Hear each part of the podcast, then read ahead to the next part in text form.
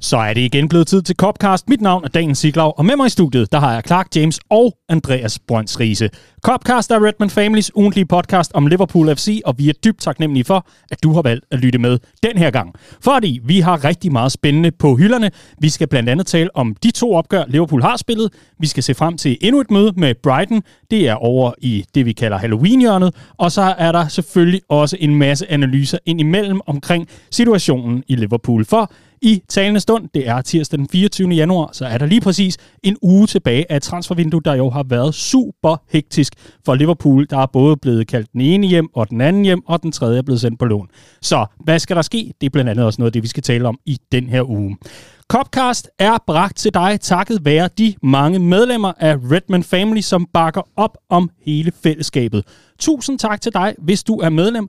Det er dig, der gør det muligt for os at lave Danmarks fedeste og stærkeste fællesskab for Liverpool-fans, og det har vi altså også i sinde at fortsætte med i 2023. Hvis du sidder og tænker, åh, altså, jeg er ikke medlem, og hvad, hvad, hvad, hvad pokker skal der blive af mig? Bare rolig, der er hjælp at hente. redmanfamily.dk, gå ind og klik på den store flotte knap, hvor der står Bliv medlem, og så skal du se, så kan du hurtigt komme med i hulen, Mulle. Det bliver så hyggeligt at blive endnu flere. I hvert fald så øh, er det sådan, at øh, du kan blive medlem fra bare 29 kroner om måneden, så du kan fordele det ud, hvis du er sådan en type, der ikke øh, så godt kan lide de der store lunser, man skal betale en gang imellem. Men altså, smukt og steady for at fordele det ud. Det koster i omegnen af en, øh, ja, en, en lille fadel om, øh, om måneden at være medlem, så øh, hvis du giver en øl til os, så giver vi dig Danmarks bedste dækning om Liverpool. Og det får du altså takket være blandt andre Clark James og Andreas Brøns Riese. Godmorgen, de her. Godmorgen. Godmorgen. Denne højhellige tirsdag morgen, der sidder vi altså klar til at diskutere Liverpool for fuld skrald, og vi kommer simpelthen for en uge, hvor Liverpool igen viser den defensive klasse, vi har. Lige præcis. Jamen altså, et skridt nærmere en pokal, øh, to gange clean sheets og ubesejret, det er med Michel, man kan sige det om Liverpool den her sæson, så øh, pil op, ikke? Jo, absolut. Du har simpelthen været helt elektrisk, siden helt du kom ind ad vildt, døren. Helt ja. vildt. Øh, ja. Ja, Jamen altså, vi er nået til det punkt, hvor at man er øh, kamp nummer 7-8 stykker i de der Premier League podcast, man hører, fordi nu er vi bare et, øh, et røvsygt midterhold, der spiller død kedelig fodbold. Ja, øh, og sådan en passiv-aggressiv fanskar, Og det er bedre, præcis. det er bedre end at være kamp nummer 1, fordi man er et subtophold i frit fald. Ja, absolut.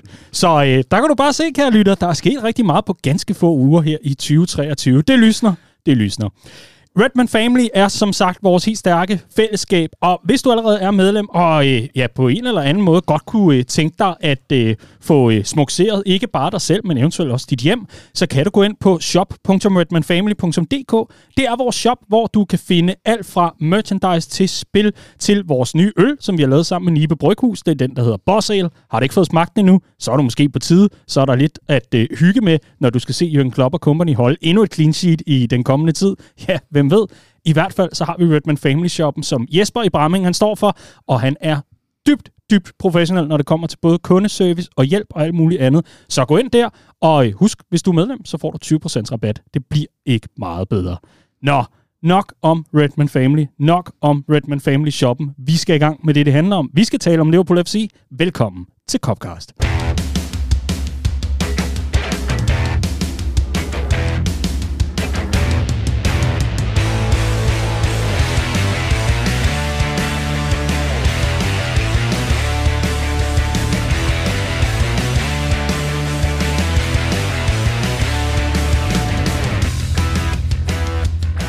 Jürgen Klopp kunne godt høre det på The Cup og alle andre Reds over hele verden. Vi råbte, spil noget med Slayer, og så bragte han os Bajsetic. Og her er vi på denne tirsdag, hvor vi selvfølgelig skal se nærmere på de rokader, der har været med til at skabe grundlaget for en øh, uge, der har været med pil op, og det havde vi brug for, var Riese. Det må man i den grad sige. Øh, og det, det, nu gjorde mig lidt lystig her i starten, men, men det har faktisk været en relativt øh, opmuntrende uge. Det her med at holde to clean sheets øh, i streg, og, øh, og også få øh, et, et, et avancement i en FA Cup, som jeg personligt havde solgt, øh, og også trods alt et, et point på bogen øh, imod Chelsea. Et relativt svagt Chelsea-hold, skal lige siges, men dog alligevel øh, et point. Det er positivt, og det gælder om at tage de, øh, de positive tegn med øh, videre herfra. Øh, særligt når de kommer på baggrund af den der berømte rystede pose, som vi har kaldt på så længe.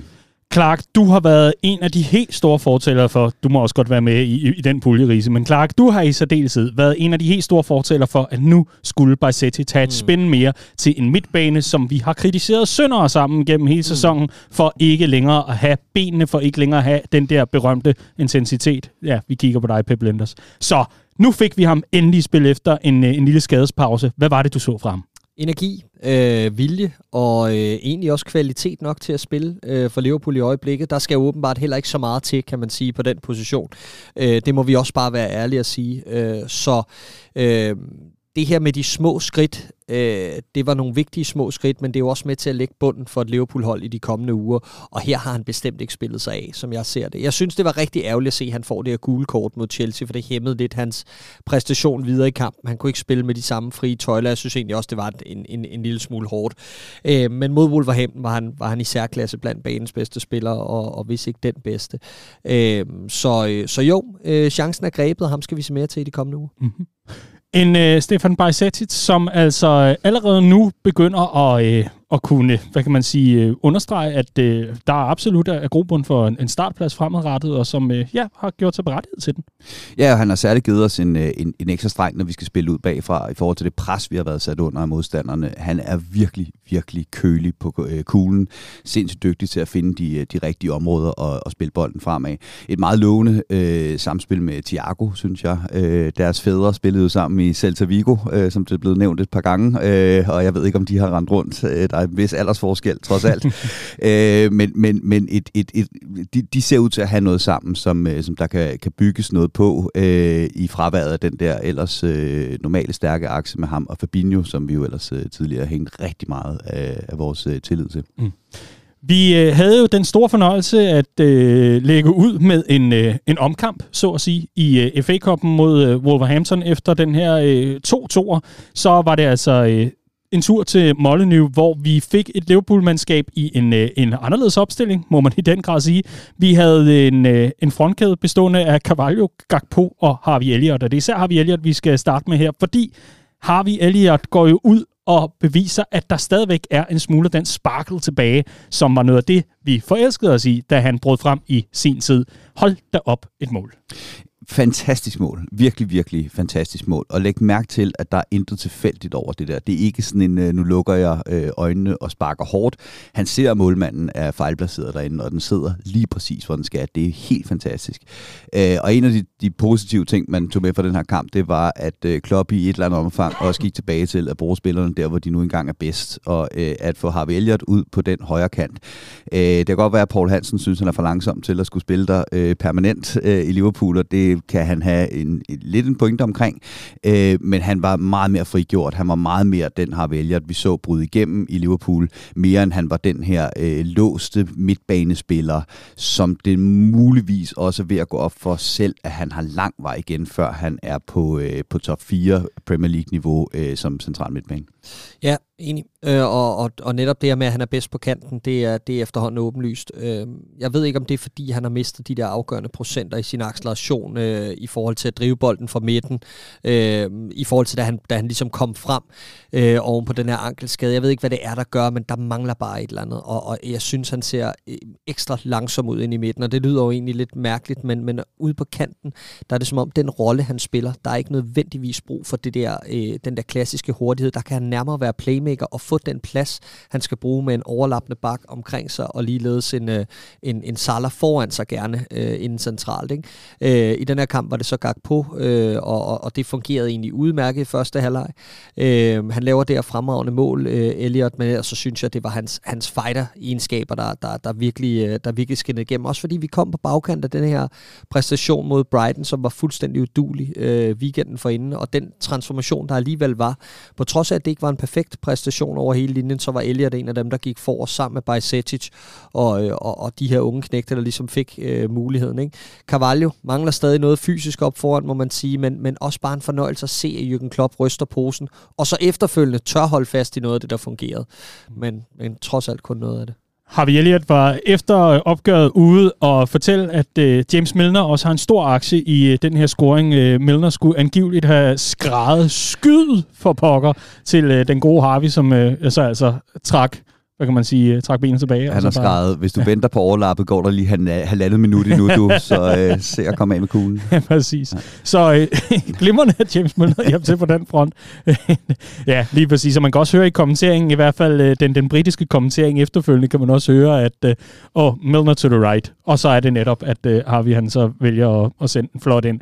Og det er altså også kampens en, enlige scoring, må man, øh, må man den grad sige. En første halvleg for Liverpool mod øh, Wolves, hvor der var et helt andet udtryk end det, vi kom fra. Helt sikkert, og, og netop det med at få rystet posen og få nogle, øh, nogle unge øh, kræfter ind. Øh, efter kampen, der øh, sad jeg med den der følelse af, at, at Liverpool havde vundet over et bundhold på indstilling mere end kvalitet, og det bakkede tallene også op om. På XG, der fik vi godt nok øh, til i den her kamp. Øh, men det er også det første skridt til at komme tilbage. Det er netop det med at kunne vinde de der kampe, hvor man ikke nødvendigvis øh, er bedst, og gøre det ved at kæmpe og løbe for hinanden. Og det er jo noget, der virkelig har været, har været savnet i, øh, i Liverpool. Øh, så, så helt klart, øh, helt klart positivt, at, at vi vinder øh, den her kamp på den måde, vi gør det på. Vi skal nok stadigvæk hen til der, hvor de bedste spillere i Liverpool spiller med samme indstilling, før vi for alvor kan gøre os håb om at, øh, at komme op af i, i tabellen, men det er et godt første skridt. Mm. I forhold til øh, midtbanekonstellationen, så lad os prøve at se nærmere på den i, øh, i det her opgør, fordi det er en midtbane bestående af Thiago, Bajcetic og Naby Keita. Og det er helt vildt, ikke? Fordi det er vores bedste midtbanekonstellation. Altså, det, er jo, det siger jo alt om vores problemer. Altså, og, og det fungerer øh, efter hensigten, kan man sige, i forhold til at få noget af det her, vi, vi ligesom har, har, har skrevet på øh, på det seneste. Nemlig energi og lidt robusthed i, øh, i Bajsetic, sådan øh, aggressivitet og måde at skyde brystet frem på og øh, sidde tæt på sin mand. Det er noget så simpelt som det, komme ind foran, prik bolden. Bare det der med, at de kan mærke, at de bliver pustet i nakken modstanderne, det har vi ikke været i nærheden af i, øh, i, i lang tid. Så det er de små ting. Samtidig så kan jeg godt lide, at Keita, man kan mene om ham, hvad man vil, men han bringer noget dynamik, som vi ikke får fra nogle af de andre. Han, han agerer god bandespiller, øh, ofte har en intelligens i forhold til, hvordan han skal, han skal presse, når han ikke er på bolden, øh, og det, øh, det har vores midtbane også skrevet på. Så den konstellation, at de to spiller ind ved siden af en klassespiller som Thiago, det skulle også gerne gøre tingene bedre, og det gjorde det også. Mm. Så øh, Altså, nu, nu ved jeg godt, at vi, vi begynder at, at springe lidt i det, men, men det har altså været en, en uge med, med en ny midtbanekonstellation. Og, og Riese, vi, vi har jo talt om, at Jürgen Klopps tilgang, det er i hvert fald en af de, de gamle traver, både her, men altså også sådan helt generelt i analysen af, om det er, at man skal spille sig tilbage i form, og man skal finde sit, sit gamle jeg, når man begynder at, at slække lidt på nogle af, hvad kan man sige, de områder, hvor man normalt har haft høj kvalitet og høj præstationsevne uge efter uge, måned efter måned, sæson efter sæson. Nu har vi altså haft en uge med, med, med, med et fast trækløver her, som, som har udgjort det. Hvordan ser du den, hvad kan man sige, rangering eller det hierarki, der er på Liverpools midtbane fremadrettet? Er det for tidligt at begynde at sige, godt, hele hierarkiet er sprunget, alt er op for grabs, nu ruller vi, eller hvordan ser du på situationen? Øh, jeg tror, vi kommer til at se den her midtbane øh, starte, indtil den har spillet sig af, øh, så at sige. Øh, og det, det tror jeg så også kommer til at ske på et eller andet tidspunkt. Altså, jeg tror på et eller andet tidspunkt, så, øh, så, så har øh, Naby Keita en chokker, og så bliver han hævet ud, og så kommer Henderson ind på bænken og, og, og styrer kampen, som han gjorde nede i Milano øh, øh, i, i Champions League, og starter han ind øh, næste gang. Og det er fair nok. Øh, jeg tror ikke på den måde, at, at snoren er så lang for den her midtbane, men jeg tror helt klart, at planen er at gå videre øh, med den i, øh, i, i første omgang. Og øh, ja, altså en midtbane med øh, Keita og Thiago. Du siger, en chokker skal afbryde det. Må det, det bliver en muskelskade, ja, men øh, lad os nu se. men, men noget af det, der også er interessant, synes jeg, ved den her midtbane, det er, at, at det er helt rigtigt. Der var mere løbepensum i den. Der var mere in-your-face attitude, som virkelig har været, har været savnet. Men der var også på en eller anden måde en større sammenhæng i holdet. Øh, det, var, det var fint at se i første halvleg, at der var så meget løbevillighed mod Wolves, men jeg synes næsten, det var lige så opmuntrende at se, da kræfterne så løb tør i anden halvleg, at vi stillede os så dybt og løb for hinanden, og øh, altså øh, rent faktisk stod i vejen for modstanderne, når de havde bolden, i stedet for at de bare pissede igennem øh, vores midtbane. Og der virkede det også som om, at vi på en eller anden måde havde sagt til fløjene, hør nu her, den her midtbane skal have lidt mere hjælp, end de sædvanlige, der, der står derinde. Der var mere kompakthed for hele holdet, den her kompakthed, som Jørgen Klopp har snakket utrolig øh, meget om. Og der kan det godt være en hjælp, så at sige, at det ikke er de faste bananer derinde, der tror, at de skal klare ærterne på samme måde, som de altid har skulle klare ærterne på, men at der lige præcis står en 18-årig øh, midtbanespiller og siger, jeg kunne egentlig godt bruge noget mere øh, opbakning på, øh, på kanterne af den her midtbane, så jeg ikke skal ud og have for mange øh, fysiske øh, dueller. Og det, det var også noget af det, jeg synes, der fungerede rigtig godt. Og sikkert også muligvis, fordi at det var Harvey Elliott og, og Carvalho øh, på, på kanterne, i stedet for nogle af de her mere matchvindende typer, øh, vi har, som, øh, som Salah, øh, skal vi sikkert nok vende tilbage til, men som i øjeblikket øh, sparer mange af sine kræfter til øh, de matchvindende momenter og, og, og bruger færre kræfter defensivt øh, i, i, i banen, hvilket også godt har kunne ses i Liverpools spil. Mm. Clark, øh, i forhold til den her fordeling af et øh, hierarki, fordi øh, et, et er, at øh, Jürgen Klopp finder en, øh, en løsning. Det gør han jo altid. Det er jo det, der har været øh, en stor del af overskriften for hans tid i klubben. Det er, hvor, hvor alle andre måske havde givet op, så har han fundet en løsning, og det har han fået til at virke på den ene eller anden måde. Nu, nu er vi altså her, hvor Bajsetic, Thiago, Nabi Keita, vi ved ikke, hvor længe øh, det run det kommer til at løbe. Du taler muskelskader. Noget andet kunne altså også være, at der er en chokker, eller, eller noget andet, der gør, at Jürgen Klopp tænker, der skal nogle andre øh, kvaliteter ind i det her opgør. Vi kender ham jo godt nok til at vide, han er ikke bange for at tage de, forstå mig ret, upopulære beslutninger her. Men for en spiller som John Henderson, så ved man jo godt, at øh, han accepterer tingenes tilstand, han hiver op i sig selv, og så venter han på, at chancen nok skal komme igen for sit eget vedkommende og spille sig ind på holdet. Du kommer aldrig til at se, om så professionel en anfører er han trods alt. Du kommer aldrig til at se, om gå ud og beklage sig over andet end sin egen form og sine egne præstationer, hvis mm. endelig er. Men en spiller som Fabinho i det her, hvad kan man sige, lille mix af midtbane, konstellationer og spillere. Hvad tror du, han sidder tilbage med nu? Hvad tror du er planen i forhold til at få ham tilbage? Altså, fordi det er jo det er meget tidligt at begynde at skrive hans Liverpool-nekrolog.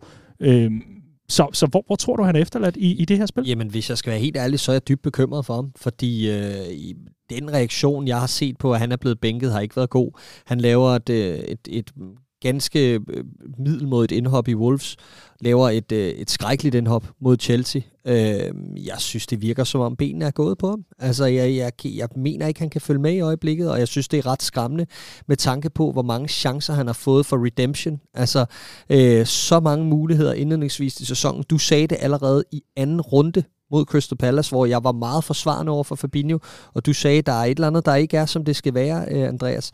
Og, øh, og, og siden da, har det jo været et fokuspunkt, og han har fået muligheden gang på gang på gang på gang, ved siden af forskellige spillere, øh, nye konstellationer, nye formationer, øh, og har ikke formået at ramme formen. Får en VM-pause, hvor han ikke spiller meget, øh, mulighed for at genoplade batterierne, at komme ud på den anden side, og har vel nok været ja, minimum øh, på samme niveau, og hvis ikke øh, en lille smule ringer efter pausen. Øh, det, synes jeg er, det, det synes jeg er yderst bekymrende. Jeg er helt enig, og jeg, jeg tror, at vi kommer til at se den her dynamik, hvor at han bliver smidt ind øh, i slutningen af kampene. Der er fem udskiftninger, vi kommer til at løbe tør for kræfter, og Jørgen Klopp han kommer til at stå og krydse fingre hver eneste gang for, at den her gang er der, hvor Fabinho vi får reaktionen. Jeg tror, han leder efter undskyldninger for at få ham på banen igen. Helt sikkert. Sådan er Jørgen Klopp også. Der er bare ikke nogen tegn på i øjeblikket til, at han får den reaktion fra Fabinho, og han får den undskyldning for at starte ham igen lige forløbig. Jeg synes, det siger alt, at han spiller sin vel nok bedste kamp i, i sæsonen, som jeg husker det, da vi taber 3-1 mod Brentford. Ja, det, ja det, det står for sig selv. Ja, Skal vi ikke bare sige det? Jo, det gør det jo. øhm, og ja, det er jo trist, fordi øh, det er jo faktisk lige præcis det, vi mangler. Det er en Fabinho i form ikke, til, at, til at kunne bygge fra. Mm. Men øh, opløftende, at Bajsetic har, har grebet chancen med begge hænder, og han er jo fremtiden. Ja. Altså, så, øh, og, og, og det, der er med det der med de store talenter, det er jo også, at hvis ikke de får tillid, jamen så kommer de aldrig til at vokse og udfylde potentialet i en stor klub som Liverpool. Så på et eller andet tidspunkt er man jo også nødt til at få det run af kampe, der kan gøre, at man bliver de 20-30% bedre, der gør, at man for alvor kan konkurrere. Mm. Og lige nu der er der et gap, der giver muligheden for sådan en spiller. Ikke? Vi skal nok vende tilbage til Bajsetic og øh, hans fremtidsperspektiver. Det er må, måske lige, lige rigeligt nok at begynde at skrive ham ind som en, en ny verdensstjerne, men mindre kan også gøre det, og vi skal, vi skal nok se nærmere på det. Jeg, jeg vil gerne lige tilbage til Fabinho. Øh, Riese Clark, han nævner noget, som, øh, som jeg synes er interessant, det der med benene er gået. Og det er jo også en, en analyse, der, der er kommet lidt tilbage i løbet af efterårssæsonen. Øh, altså det her med, at det, der mangler noget tempo, der mangler noget energi. Vi har talt om, at der sidder noget mentalt. Thiago har i den forgangne uge været ude og sige, jamen der har været et efterslæb, efter vi har været så tæt på at vinde det hele, og så har vi skulle finde os selv igen. Der har været nogle af de her forskellige aspekter. Mit, mit spørgsmål til dig, det er, øh, uden at der går Dr. Rises øh, lægebriks i den, men, men øh, altså, benene går på en, en, en fodboldspiller. Altså, kan, kan man få den energi tilbage? Hvad, hvad, hvad er vores track record på den front? Jamen, altså, han er 29 år, Fabinho, så det virker som et tidligt tidspunkt i karrieren øh, lige pludselig at miste den der eksplosivitet, den der fart, det der løbepensum, som man gerne ser sker meget hurtigt, men det sker meget hurtigere i, eller meget hurtigt i noget senere alder øh, som regel. Så derfor kan jeg heller ikke lade være med stadigvæk at have den fornemmelse, der er, at der er også noget psykisk her. Det kan ikke kun være ren fysio, øh, fysiologi. Han er en spiller, der har, der har spillet rigtig mange kampe øh, for Liverpool, øh, når han ikke har været skadet over de, de seneste sæsoner. Øh, jeg tror, at da vi, da vi lavede øvelsen med at øh, skulle lave vores drømmeindkøb øh, til det fremtidige øh, Liverpool i et sommertransfer her for, for, øh, for nylig, der pegede jeg på øh, behovet for at få købt en ny sekser til at komme ind øh, og kunne aflaste Fabinho. Øh, også når Fabinho skulle ned i midterforsvaret, hvilket han har skulle øh, relativt meget de seneste øh, par sæsoner. Han er ligesom en af de specialister på holdet, som der ikke er noget reelt alternativ før nu, hvor Bajsetic har fået øh, det her øh, gennembrud, er på vej til at få det her øh, gennembrud. Så der har været trukket helt abnormt store veksler øh, på manden over de, de seneste øh, sæsoner. Det tror jeg sidder i benene, men der er også noget op i hovedet, der, er, der ikke er, som det skal være her. Ja, du skal jo også have lov til at ikke replicere, men i hvert fald at uddybe Clark, fordi jeg, jeg tror i hvert fald for mit vedkommende, jeg sidder sådan tilbage og, og tænker, jamen der er AXA Training Center, der er state-of-the-art muligheder for både at komme sikkert i kryokammer og ned og spille paddle med, med Klopp og Linders og, og hvad der ellers er. Der er alle muligheder for at komme altså back on track og, og få den pustepause osv. Tror du, det lader sig gøre at få øh, Fabinho tilbage, eller sidder du reelt og er sådan nervøs, nervøs for, at det var det, den prime Fabinho får vi ikke at se igen?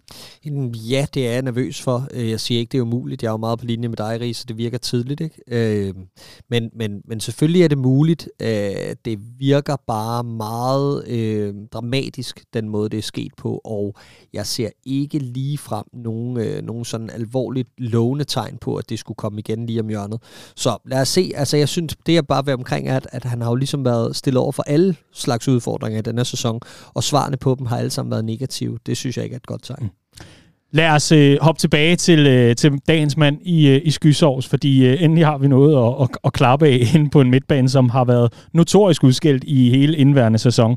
Vi skal tilbage til Stefan Bajsetic og tilbage til dig, Clark, fordi øh, prøv, lige at, øh, prøv lige at skitsere sammen med mig og Riese nu øh, Bajsetic og øh, nogle af de ting, han kan, nogle af de ting, han bidrager med, hvis man skal lave den helt store salgspitch og så sige, her er årsagen til, at du skal smide 200 millioner pund efter den her spiller, eller hvor meget en, en spiller som ham kommer til at koste i fremtiden. Mm.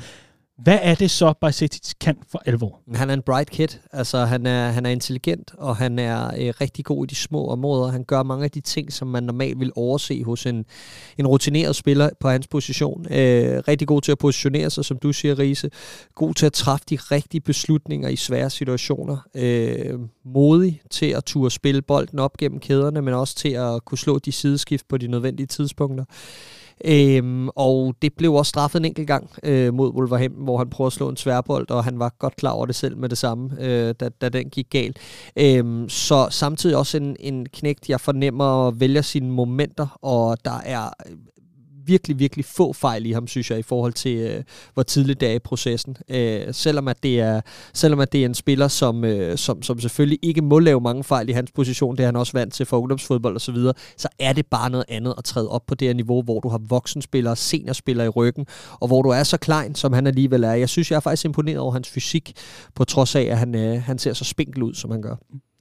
Jamen, du skal også have lov til at udlægge teksten selvfølgelig, Risa. Ja, jeg, øh, jeg var jo bekymret primært for hans fysik efter den kamp mod, øh, mod øh, City i pokalen, hvor han bliver sat ind mm. og bare blev vendt på ryggen øh, for godt forfindende, de her meget fysisk stærkere uh, City-spillere, den har, den har ikke været så stor en svaghed, som jeg havde uh, frygtet uh, i de her kampe, hvor han er kommet ind og, og, og virkelig har sat et, et positivt aftryk.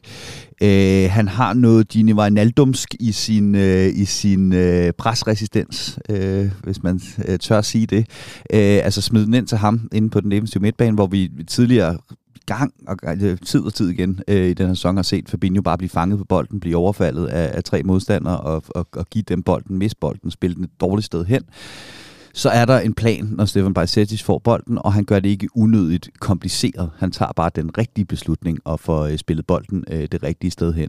Øhm, så er der noget med, altså øh, jeg, jeg kan godt lide hans løbevillighed. Jeg synes, han fylder okay meget på den midtbane, men i forhold til en Fabinho, der bruger han flere kræfter på at patruljere foran bagkæden og bag de to otter, end han gør på at presse fremad.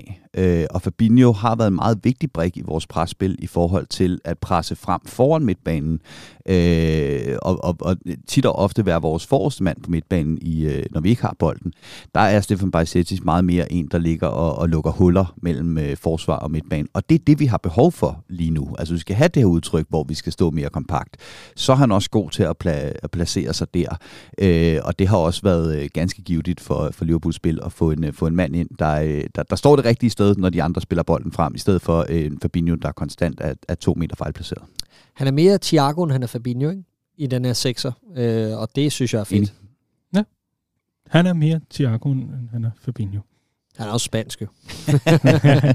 ja, og apropos det, øh, lidt interessant, det, det faldt jeg lige over, og nu må øh, lytterne altså lige have mig undskyld.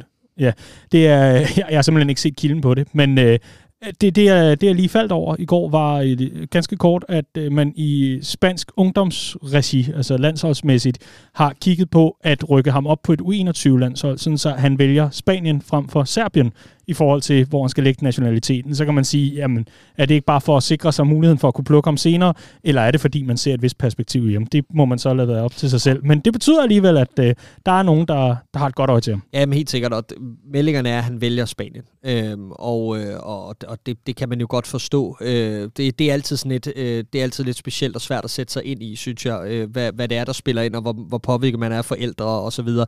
Men, øh, men en, en anden ting, der hører med, er også, at Spanien i øjeblikket, spansk landsholdsfodbold, er i et dybt hul. Altså, der er ikke meget kvalitet at hente, øh, heller ikke på det spanske A-landshold, så øh, der skal ikke så meget til, tror jeg.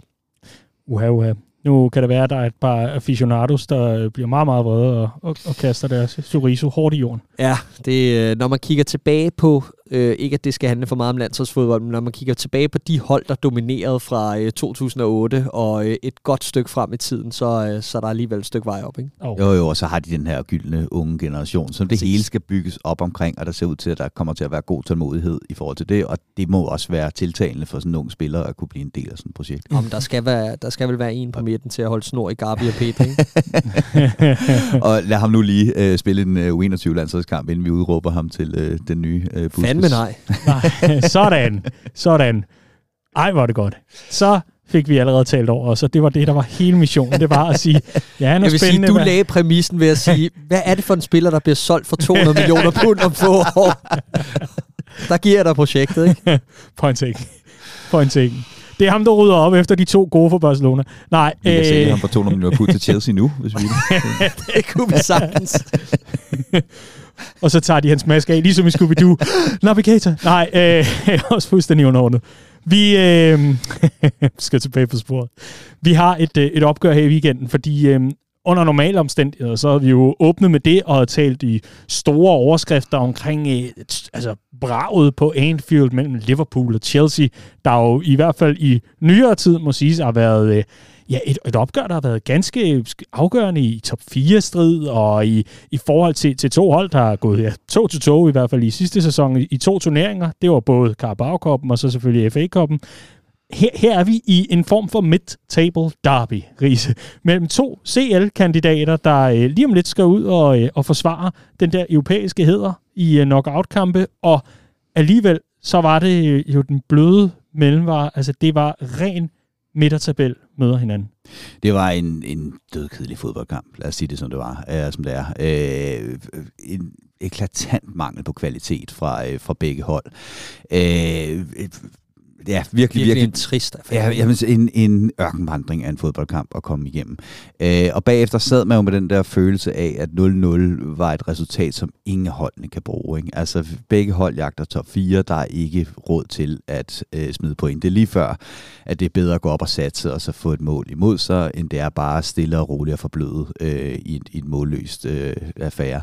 Men på den anden side er det også bare to hold, der har behov for at finde ud af, hvor bunden er, så at sige sige. Altså det føles som om, at vi har hængt fast på siderne af den her brønd, øh, og kæmpet for at komme op af, og, og krasse med neglene.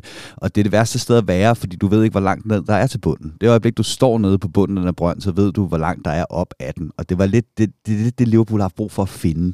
Og det var den følelse, jeg sad med efter den her kamp. Det var sådan et Liverpool-hold, der havde fundet ud af, okay, men det her er niveauet. Altså det, det, det er her, vi er lige nu. Og så skal der tage små skridt fremad, som Jürgen Klopp så også gjorde så meget ud af at sige efter, efter den her kamp, at det her det er sådan et, et, et af de der vigtige skridt på vejen tilbage til at finde noget stabilitet, øh, der, der, som man kan bygge på. Men jøsses en kedelig fodboldkamp. Ja, men jeg, jeg, jeg, vil, jeg vil så lige tage fat i nogle af de dispositioner, Jürgen Klopp. Øh, altså for det første fedt, at han tør øh, smide de her øh, folk i aktion, som havde præsteret mod Wolverhampton. Men jeg fatter simpelthen ikke beslutningen om, at Harvey Elliott skal overspille til venstre. Nej, nej, nej. Altså, det... du har lige fået ham i gang, og vi har lige siddet og snakket om, hvad det er, han gør på den her højre kant, og det er åbenlyst for enhver. Det, vi sad og kiggede, jeg sad inde på, øh, inde på poppen inde i, inde i København, og så så kampen. og bemærkede, at øh, det, der var øh, det, der var det mest øh, sådan overskyggende ved, ved, ved det her i de første 20 minutter, det var, at den her fronttrio, du kunne nærmest ikke lave en værre konstellation i forhold til positionering. Altså, du kunne bytte rundt på dem, som du ville, og det der var umiddelbart det mindst effektive. Og jeg forstår simpelthen ikke, at han ikke reagerer på det. Øhm, og, og, det og det synes jeg var overskyggende. Jeg synes, vi spilder for meget tid i den her kamp på bare at lulle os selv i søvn, fordi der var egentlig en gylden mulighed efter Chelsea for det her mål annulleret. Man kunne mærke The Cup, og, og, og Anfield ligesom fik fik den her sådan, Nå, nu er det altså alvor følelse, ikke? og der slap vi endelig øh, med, med skinnet i behold for sådan en, en, tidlig, øh, en tidlig dukker, som vi har fået så mange gange i den her sæson. Ikke? Og der, der var muligheden for lige at ryste posen og lige få tingene right, altså få sat det hele ordentligt op. Og det synes jeg, vi, vi, øh, vi misser fuldstændig. Mm. Øhm, I forhold til øh, netop frontriv, nu har vi lige taget, taget hul på den. Øh, du sagde, at vi øh, kommer sikkert tilbage til det senere. Jeg går ud fra, at du gerne vil tale lidt Mohamed Salah.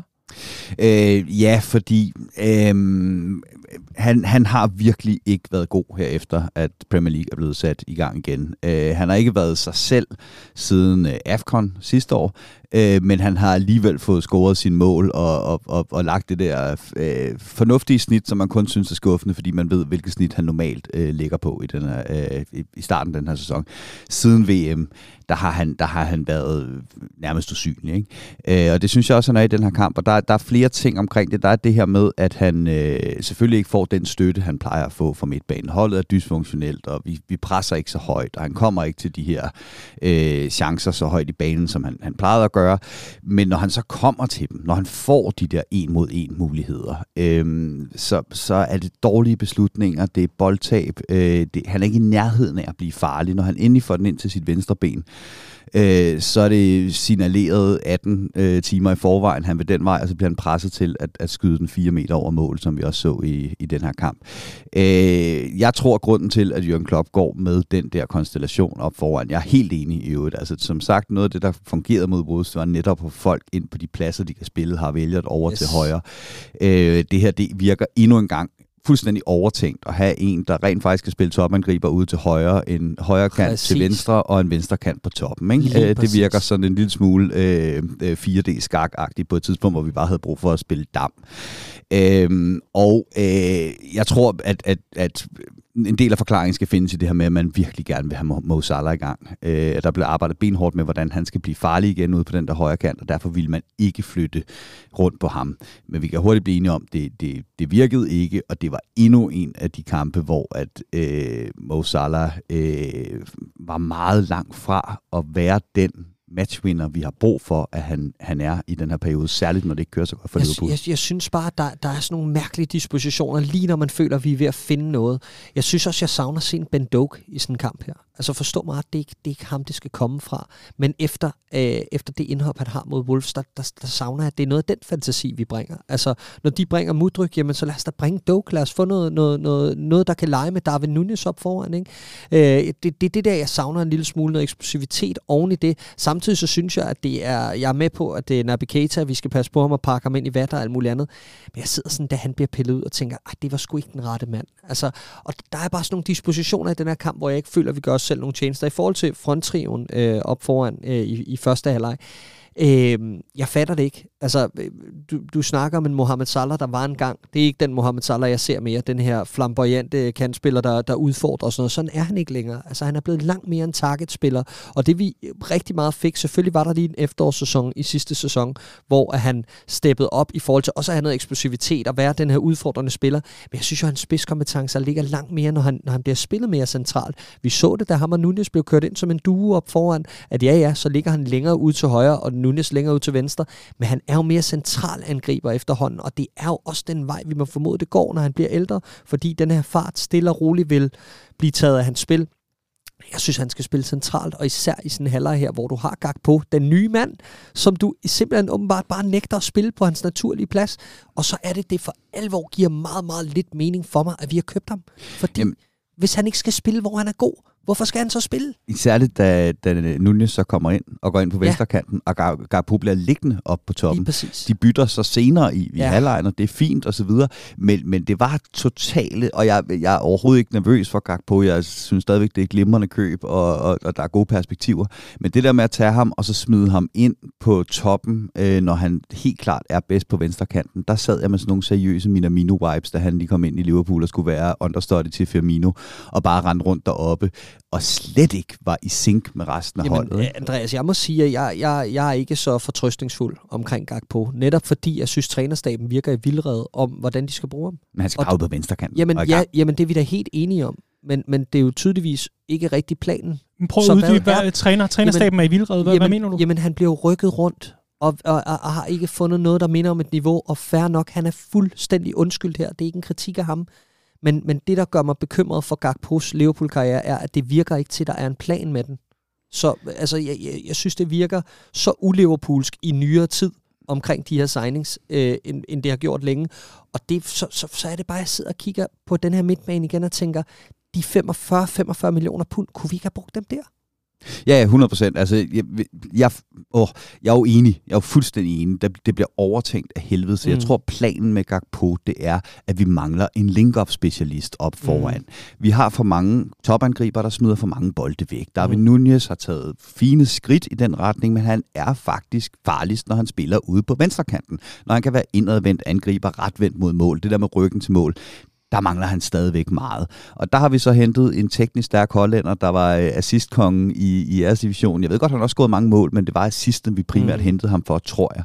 Og derfor kan jeg godt se, sådan du ved, hvis man spiller football manager og siger, det, er altså, det, det er ham i midten, der er vores supportspiller, og så er de to andre, der er på attack. Ikke? Øh, men, men, men det er bare det forkerte tidspunkt. Det er det yeah. forkerte tidspunkt at spille ham ind i så krævende og uvandt en rolle, når man har mulighederne, som du siger, for at blande kortene lidt, og så sige, i den her one-off-kamp mod, øh, mod Chelsea, hvor der er tre vigtige point på spil, som vi har brug for lige nu, snarere end vi har brug for at spille noget sammen, der kan blive godt om 10 kampe, så spil for helvede de runde brækker i de runde huller, i stedet for de firkantede. Ja, og start Darwin Nunez, fordi der var jo tydeligvis 45 minutter i ham, og det er fint, så kunne han have været pillet ud i pausen. Vi havde brug for at komme ud med et udtryk, og jeg synes, vi, vi, vi punkterer os selv, altså, og det gør vi gennem dårlige beslutninger taktisk, og, og gennem, at der manglede den her, selvfølgelig den her kvalitet, som du, øh, som du beskriver i forhold til, at vi kunne ikke sætte noget sammen, det kunne Chelsea heller ikke, det blev en flad kamp, men vi havde brug for noget af den der power, som Nunez kom med, øh, da, da han kom på banen.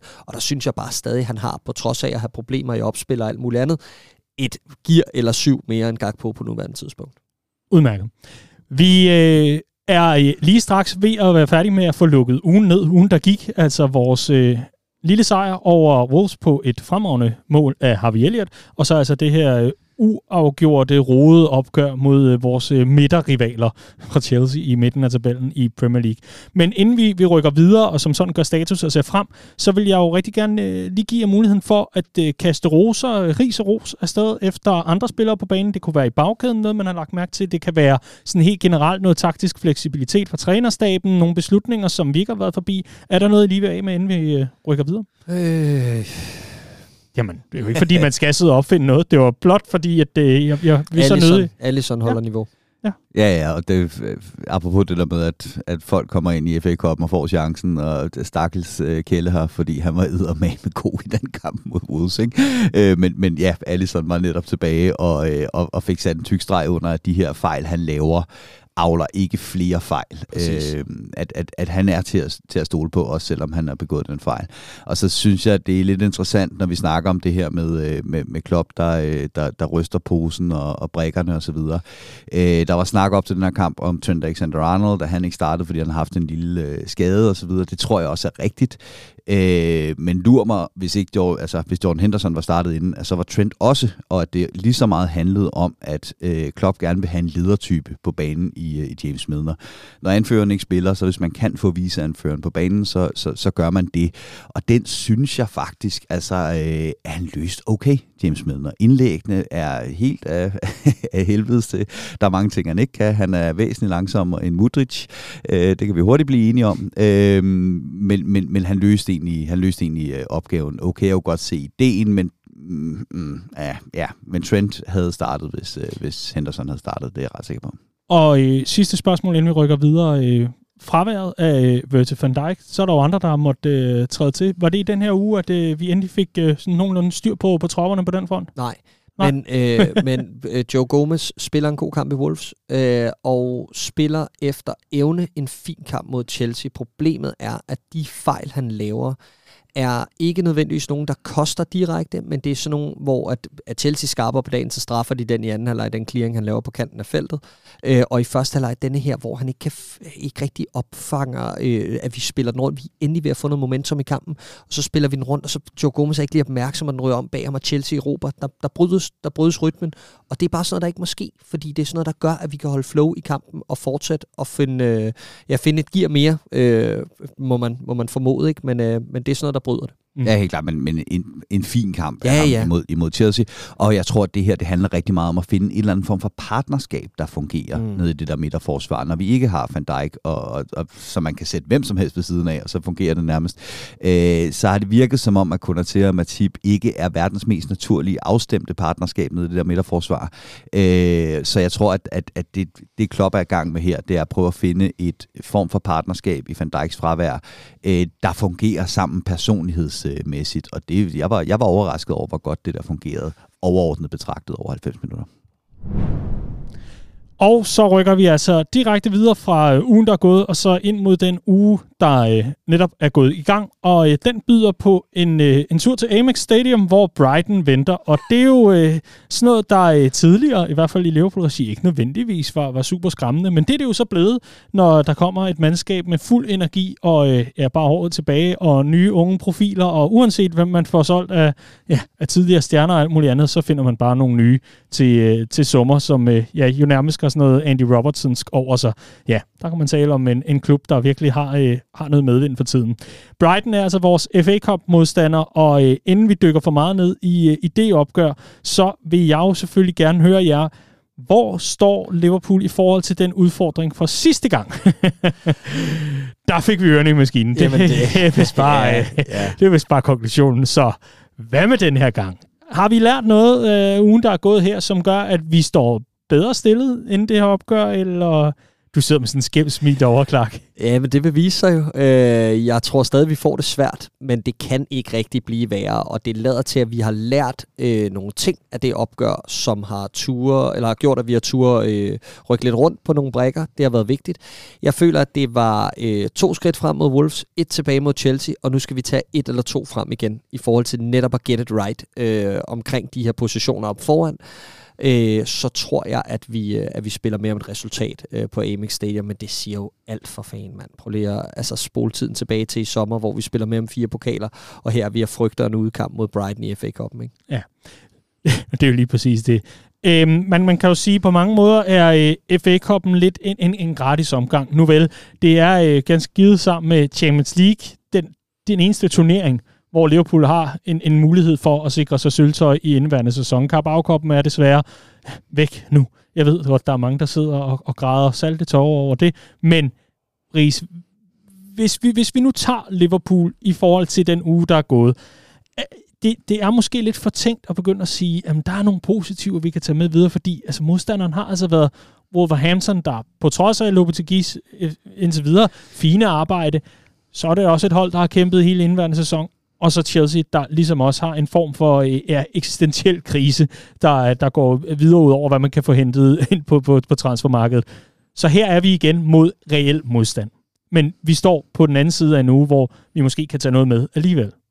Ja, ja, altså når jeg siger, at nu har vi fundet ud af, hvor bunden øh, var, så er det netop den Brighton-kamp, der er bare bunden. Ikke? Altså, at, at så gik det fremad derfra, trods alt, øh, lever man i et lysegrønt håb om. Øh, og, og det, jeg synes, der er sket i den her uge, som jeg synes er interessant, det er, at de har haft et, øh, de sagde det meget fint på, øh, på, på Anfield Rap på et tidspunkt, at det virkede som om det her Liverpool-hold, på trods af, at de tabte og tabte og tabte, rendte rundt i en eller anden tro på, at det skulle nok blive godt igen. Tingene skulle bare lige lykkes. De skulle bare lige opdage, at de stadigvæk var et verdensklasse fodboldhold, og derfor så rendte øh, Van Dijk rundt og sagde, bare giv mig bolden, så skal jeg nok gøre noget sejt med den, øh, op til Thiago, så gør han noget sejt. Lige om lidt, så sætter vi fire afleveringer sammen og spiller vi drømmefodbold, og så vågner vi som et snap, og så er vi verdens bedste fodboldhold igen. Det sker ikke, og det lader til, at det er det, der for alvor endelig er gået op for Liverpool i den her uge. Der skal noget andet til. Der skal arbejdsindsatser til. Der skal 0-0-kampe mod øh, et latterligt dårligt Chelsea-hold til, for at man stille og roligt kan lægge på. Og derfor er jeg heller ikke bange for et kollaps af de dimensioner, vi så øh, i sidste kamp imod mm. Brighton. Det var et Liverpool-hold, der rendte rundt og i eget øh, hoved var et meget bedre hold end Brighton. Jeg håber og tror på, at lige nu, der har Liverpool opdaget, at vi er ikke et bedre hold end Brighton i øjeblikket. Det er vi bare ikke. Vi må ind og løbe med dem, vi må ind og kæmpe med dem, vi må ind og slide med dem, og så må vi, øh, så må vi tage det resultat, der kommer ud af det, og gå videre derfra.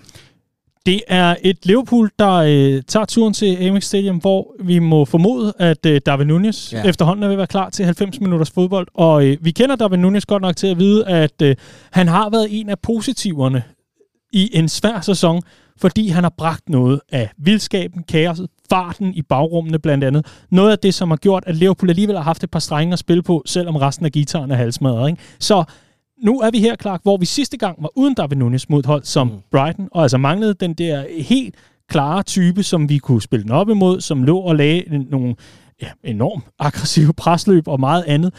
Tror du, det kommer til at gøre en afgørende forskel i det her opgør mod Brighton? Ja, major difference. Det er der ingen tvivl om. Øh, det gør lige pludselig, at der er en plan offensivt. Ikke? Det var der overhovedet ikke i, i den forrige kamp. Øh, og, og der er nogle flere ting at forholde sig til for en Brighton-bagkæde.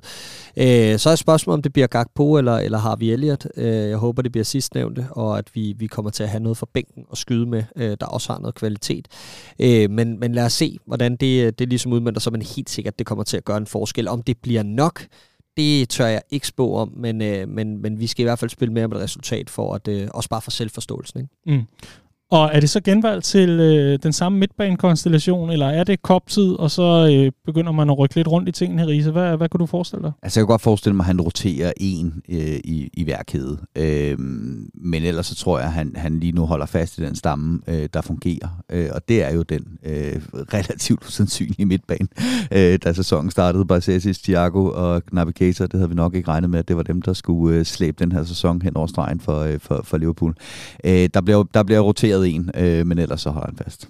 Okay. Jeg tror, at øh, jeg, jeg, ja, jeg tror egentlig kun, at det bliver, øh, det, ja, at Nunes kommer ind op foran, Trent kommer ind på højre bak, og øh, det er vel sådan set det.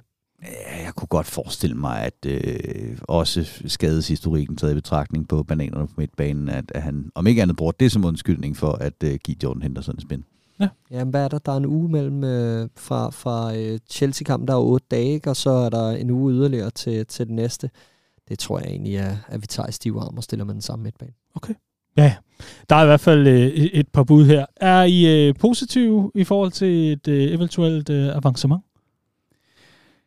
Øh, jeg er positiv, som sagt, i forhold til, at vi ikke får ørerne i maskinen, ikke løber ind i kniven på samme måde som sidste gang, vi mødte Brighton. Om det rækker til et avancement, det må vi, øh, det må vi se på. Ja, jeg har det på samme måde. Jeg tænker, at kryds er meget, meget oplagt. Lidt mål i begge ender og mm. noget dramatik. Som du plejer at skrive i privaten, Clark. NSV. Ja, nu ser vi. Lad det være analysen ja, herfra. Vi tager, vi, vi tager en uafgjort, og så tager vi mange på straffespark, når Kelle har stor om kampen. Ja. Sådan, sådan. Vi øh, kunne dvæle meget mere ved, ved det her opgør. Det lader vi være med, fordi øh, i stedet så er der øh, en øh, rig mulighed for at, at gøre noget øh, halvvejs status. Og øh, det er jo fordi, at øh, Liverpool nu har spillet 19 kampe i Premier League. Og øh, der spilles jo som bekendt 38 kampe i en øh, regulær sæson.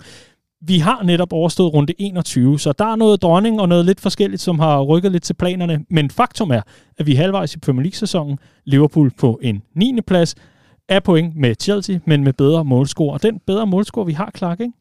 Ja. Den er på plus 9. Ja. Så hvis vi ikke havde vundet mod... Ja, Bournemouth. Ja, Ja, ja, præcis. ja. Hvad var Ja. det, jeg læste? Det er 26 procent af vores øh, sæson total, vi lavede mod Bournemouth den eftermiddag. Men det var en god eftermiddag. Ja, det var en så dejlig eftermiddag. Jesus. Ja.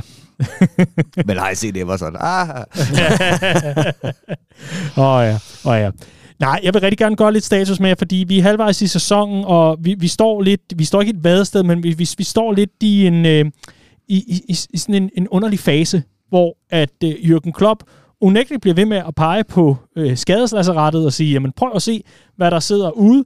Samtidig peger han på øh, transferrealiteten, som er, at øh, der er de summer, der er. Vi må løse det på den måde, vi må gøre det. Jeg har de spillere, som øh, jeg, jeg tror på, og som vil give et spænd. Øh, alt er meget, som det plejer at være på den front ved nogen men, men altså, der er en uge til, at transfervinduet lukker. Vi er halvvejs i det hele.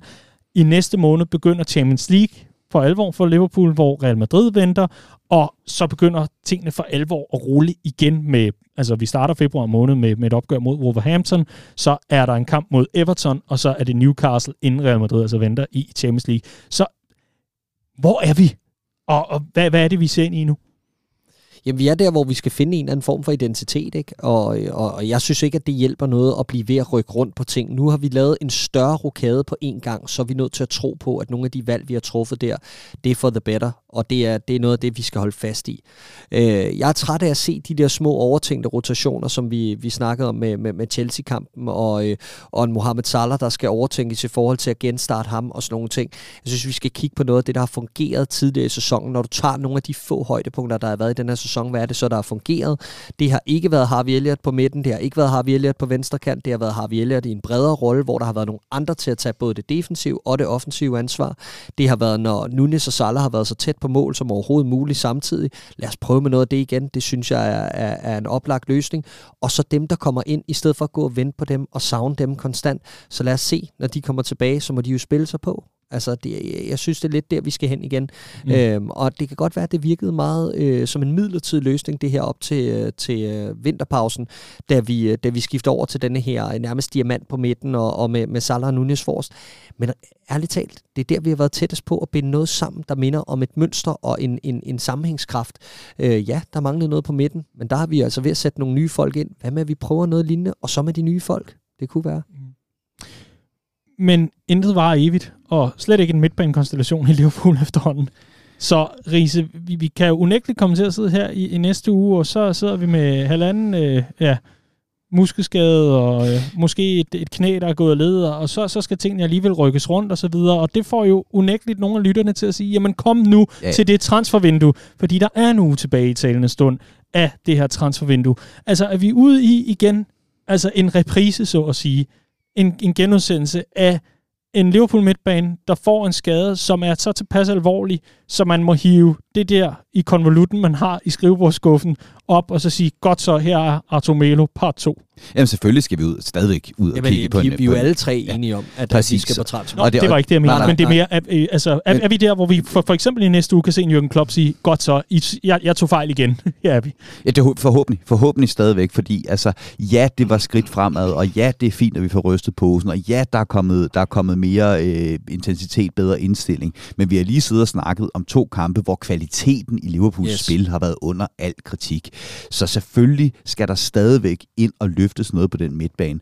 Også fordi, jeg sidder stadigvæk, hvis jeg skal forudsige nu, hvad kommer der til at ske i resten af den her sæson, så kan det lige så godt være, at Stefan Bajsetic får det, sit, sit helt store gennembrud, spiller resten af kampene, Thiago holder sig skadesfri, den her midtbane får faktisk stabiliseret skibet, men hvis jeg skulle sætte penge på øh, det, eller at vi om 10 kampe er tilbage i Fabinho, Henderson og Thiago, så kan jeg lige så godt se det ske, fordi der stille og roligt øh, viser sig sprækker i det her, og så roterer vi tilbage til, til Jørgens Klopps øh, kendte.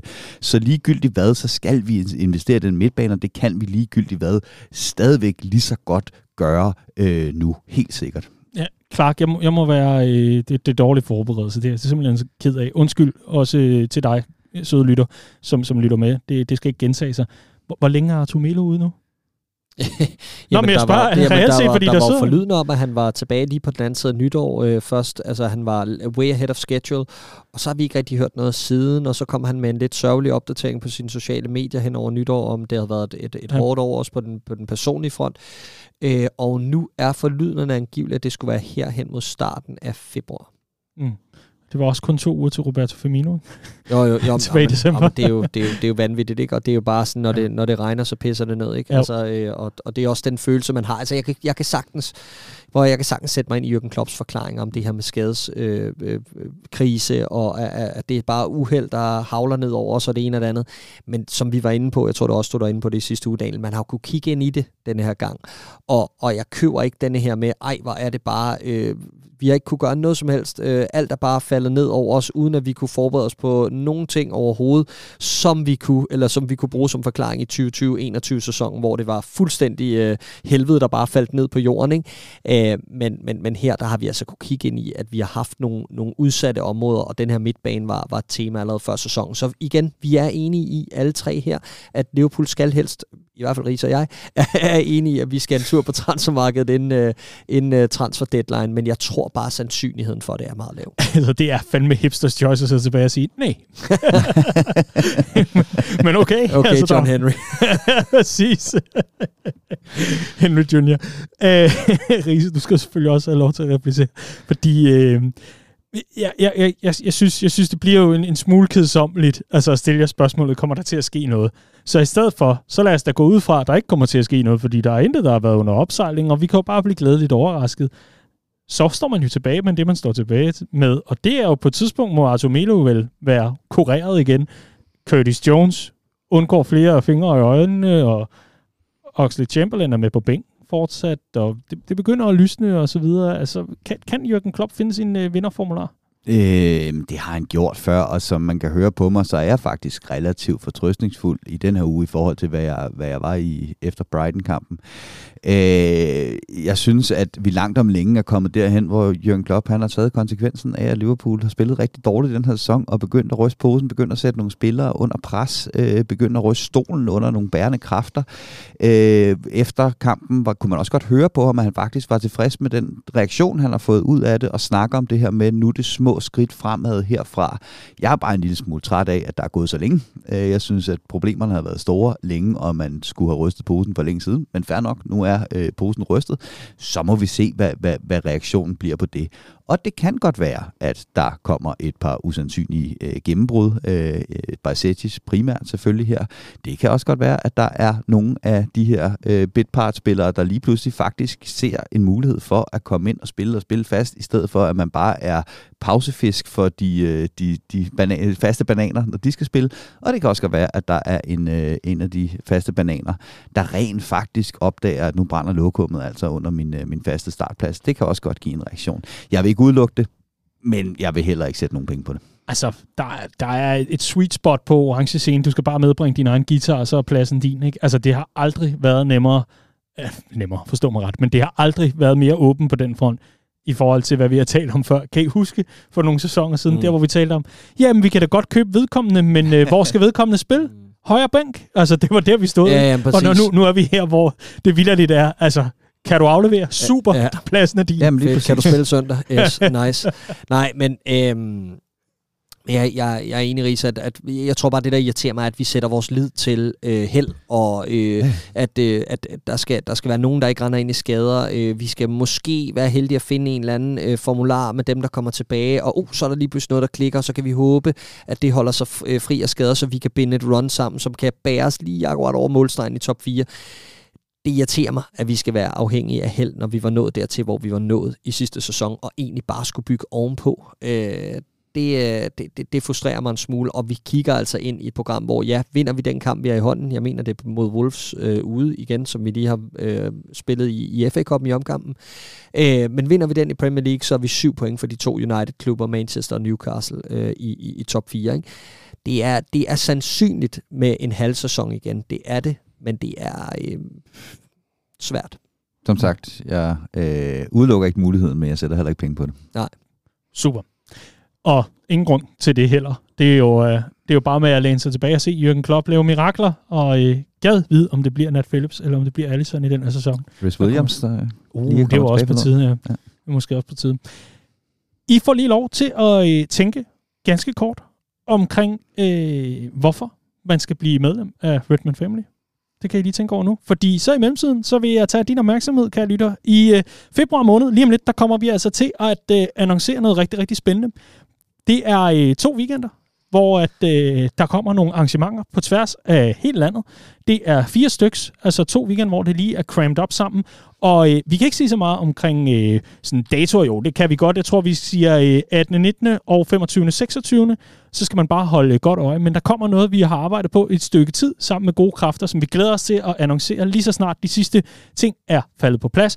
Men det er blandt andet for dig, som er rigtig glad for Liverpool, og rigtig glad for den historie, som vi øh, jo trods alt også bærer rundt med alle de gode minder og alle de gode tider. Det er øh, noget, vi øh, virkelig glæder os til at øh, tænde op for. Og så vil jeg igen lige henlede opmærksom på, øh, opmærksomheden på øh, Redman Family Shoppen, hvor du altså kan gå ind og finde rigtig mange lækre ting. Blandt andet vores boss sale. Gå ind og prøv den. Det er altså ikke alverden, du skal smide efter den. Og slet ikke, hvis du er medlem, fordi så sparer du altså 20%. shop.redmanfamily.dk Jesper står klar til at servicere og så er det altså jer to, der lige skal have lov til at slå et slag for at uh, få meldt sig ind i Redman Family. Hvorfor skal man det, Andreas? Øh, hvis jeg troede, at Liverpool-fans var øh, i virkeligheden, som de er på de sociale medier lige i øjeblikket, så ville jeg være dybt deprimeret. Øh, men det tror jeg ikke, fordi jeg har været ude og møde sindssygt mange Liverpool-fans i virkeligheden, og de er fantastiske, og det har jeg i regi af, at vi har så mange fede lokalafdelinger, hvor at folk kommer, mødes, samles, ser fodbold, har det sjovt, hygger sig, er uenige med en fadøl i hånden, og er uenige på en civiliseret og fed måde, og øh, først og fremmest bakker op omkring det her øh, fodboldhold, som vi alle sammen øh, elsker. Jeg er aldrig nogensinde blevet skuffet. Jeg har været i rigtig mange af vores øh, lokalafdelinger. Jeg er aldrig nogensinde blevet øh, skuffet over oplevelsen. Til sider er blevet øh, det over kampen, øh, som jeg, vi har set på skærmen øh, imens, men aldrig nogensinde over øh, det fantastiske øh, fællesskab, som, øh, som vi Liverpool-fans er så gode til at skabe alle andre steder end sociale medier.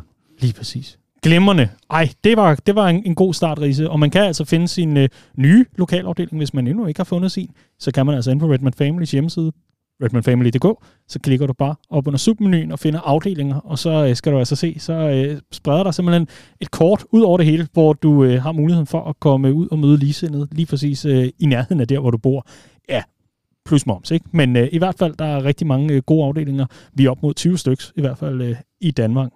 Clark, du skal også have lov. Ja, jeg synes, det er så fint uh, udpenslet af begge to. En masse fordele, rabatter og ting og sager for Liverpool-fans. Og ligeledes det her med den sociale scene, som nok uh, for nogen er gået lidt glemt uh, i forbindelse med coronapandemien, og nogen, der måske er blevet hjemme siden der. Ja, så bliver man sgu lidt deprimeret at kigge på sociale medier og se, hvordan stemningen er. Sådan er den altså ikke, når man kommer ud og møder ligesendet til nogle af vores events. Der kommer de her fire, som du omtaler, Daniel, uh, i, uh, i forskellige byer rundt omkring. Alene af den grund vil jeg overveje et medlemskab, fordi uh, det bliver altså det bliver rigtig fedt, og måske kommer der nogle specielle gæster med os. Øh, det kunne jo være. Men ellers så øh, kan man jo også gøre det for at støtte op om, at vi kan lave en masse fedt indhold på øh, hvor Rise, du er jo vores, øh, vores øh, mand med pisken derinde, der sørger for, at folk leverer karakterer, og Buske Lysen bliver leveret af Martin Busk efter hver kamp, og ja, der er også nogle fine blogindlæg, hister her, og øh, ja, vi har også noget på vej, både du og jeg, Rise, her i, øh, i starten af, af februar. Så sådan nogle ting, det er også kun til, fordi at vi har medlemmer i hele landet. Ja, fordi alle kan læse med. Vi lægger ikke noget bag betalingsmur, men er du medlem, så kan du læse det med ekstra god samvittighed. Mm. Ja, så kan man netop... Ah, jeg, er så... lidt, jeg er lidt bedre fan. Jamen, så er, det, så er det dig, der sørger for, at det her indhold er tilgængeligt yes. for alle mulige andre. Yes. Øh, fordi uden medlemmer, så lavede vi det ikke. Lige ikke, præcis. Ikke lidt bedre fan, lidt bedre menneske, ikke? klasse, klasse vil du også være lidt bedre menneske? Så meld dig ind i Redman Family for bare 29 kroner om måneden. Og sidst men ikke mindst, så plaster vi det heller ikke til med bannerannoncer, reklamer og alt muligt andet. Så det er måske et øh, par gode årsager her fra øh, den gode Andreas Brønsris og Clark James, som var med mig her i studiet i dag. Jeg hedder Dan Siglau. Det her, det er Copcast. Hvis det var første gang, du lyttede med, jamen så håber jeg, at du var underholdt. Og hvis det ikke var din gamle svinger, så tusind tak, fordi du gjorde det igen. redmanfamily.dk. Husk lige at sørge for at få tjekket, om dit medlemskab er aktivt. For det kan jo altså også godt være, at de betalingskort er udløbet og alt muligt imellem. Vi kan ikke lave det her uden alle de gode mennesker, der bakker op om det. Så tusind tak til jer. Husk at få besøgt din lokalafdeling, og husk at holde øje i den kommende tid, for vi har fede arrangementer på vej. Up the Reds, YNVA og resten i håret. Det her, det var Copcast.